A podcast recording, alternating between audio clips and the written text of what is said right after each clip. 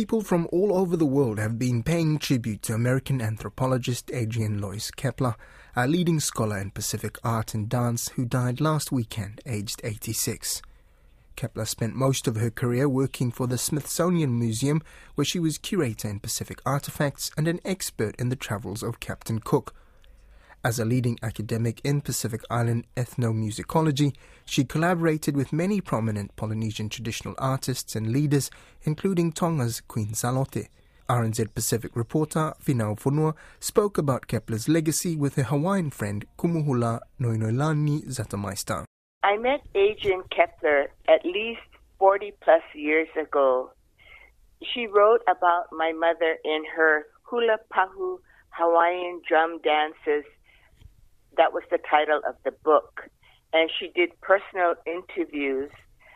I have a lot of aloha for her and considered her a member of my family.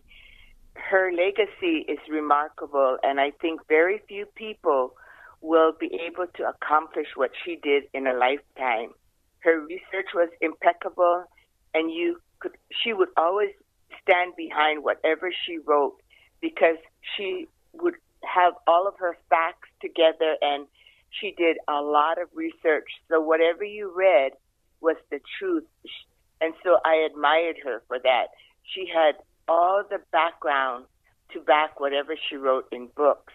I think the one thing, too, that I really admire about her is that she knew the Queen of Tonga to everyday people, and it didn't matter to Adrienne because she was a very, very humble person. However, she spoke softly but carried a very big stick. She was no pushover. I feel very, very honored to have known her, and I know that her legacy will live on, and I am especially grateful for her contributions that she gave to the people of Hawaii, their culture, their dance form, even tapa making. It's so hard to pinpoint one thing that Adrienne did because she did so many things. It is very amazing and, again, very grateful because her legacy will live on, and everyone who reads her books will be enlightened because of her. How could you describe when you heard about Adrienne? Yes, I heard the news from Mary Jo Freshly, who was her friend.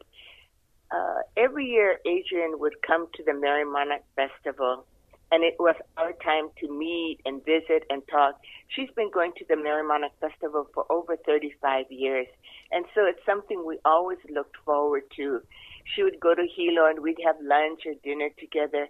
And when she was in her last few months of being in a care home, I would call her, and I would chant to her the chant that she wrote about, and I could tell it triggered something in her mind because she would say, "Noi, noi, aloha." You know, she tried to communicate, and in the beginning, chanting to her was very difficult because I got so emotional, but later on, it was a lot easier to chant. So I was very upset when I heard the news, but I also realized that she was very sick.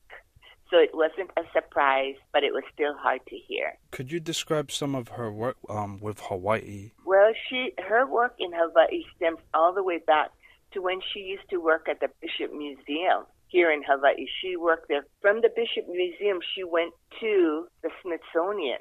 And when I would visit her at the Smithsonian, you know, she would take me in the back of where the exhibitions are, and we could see firsthand the cloaks, the Hawaiian artifacts, the tapa.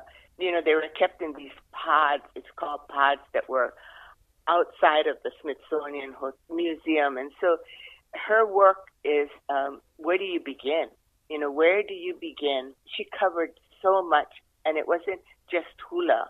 Drums, instruments, attire, tapa, feather cloaks. I mean, we went to Bonn, Germany, my family, to dance, and that's where she had her Captain Cook exhibit. And I don't think they'll ever have another exhibit like that because, first of all, it was too expensive, and the museum pieces were very old, and I don't think they're going to loan them out again. to be moved, but it was one of the best exhibits I have ever seen in my whole life, and I've seen a lot of them. It's just so much Adrienne has done. I will miss her a lot, a lot. She has been such a part of my life, and I do know that one day we're going to meet again. So, you know, I'm grateful, I'm thankful, and I am so honored to have been her friend.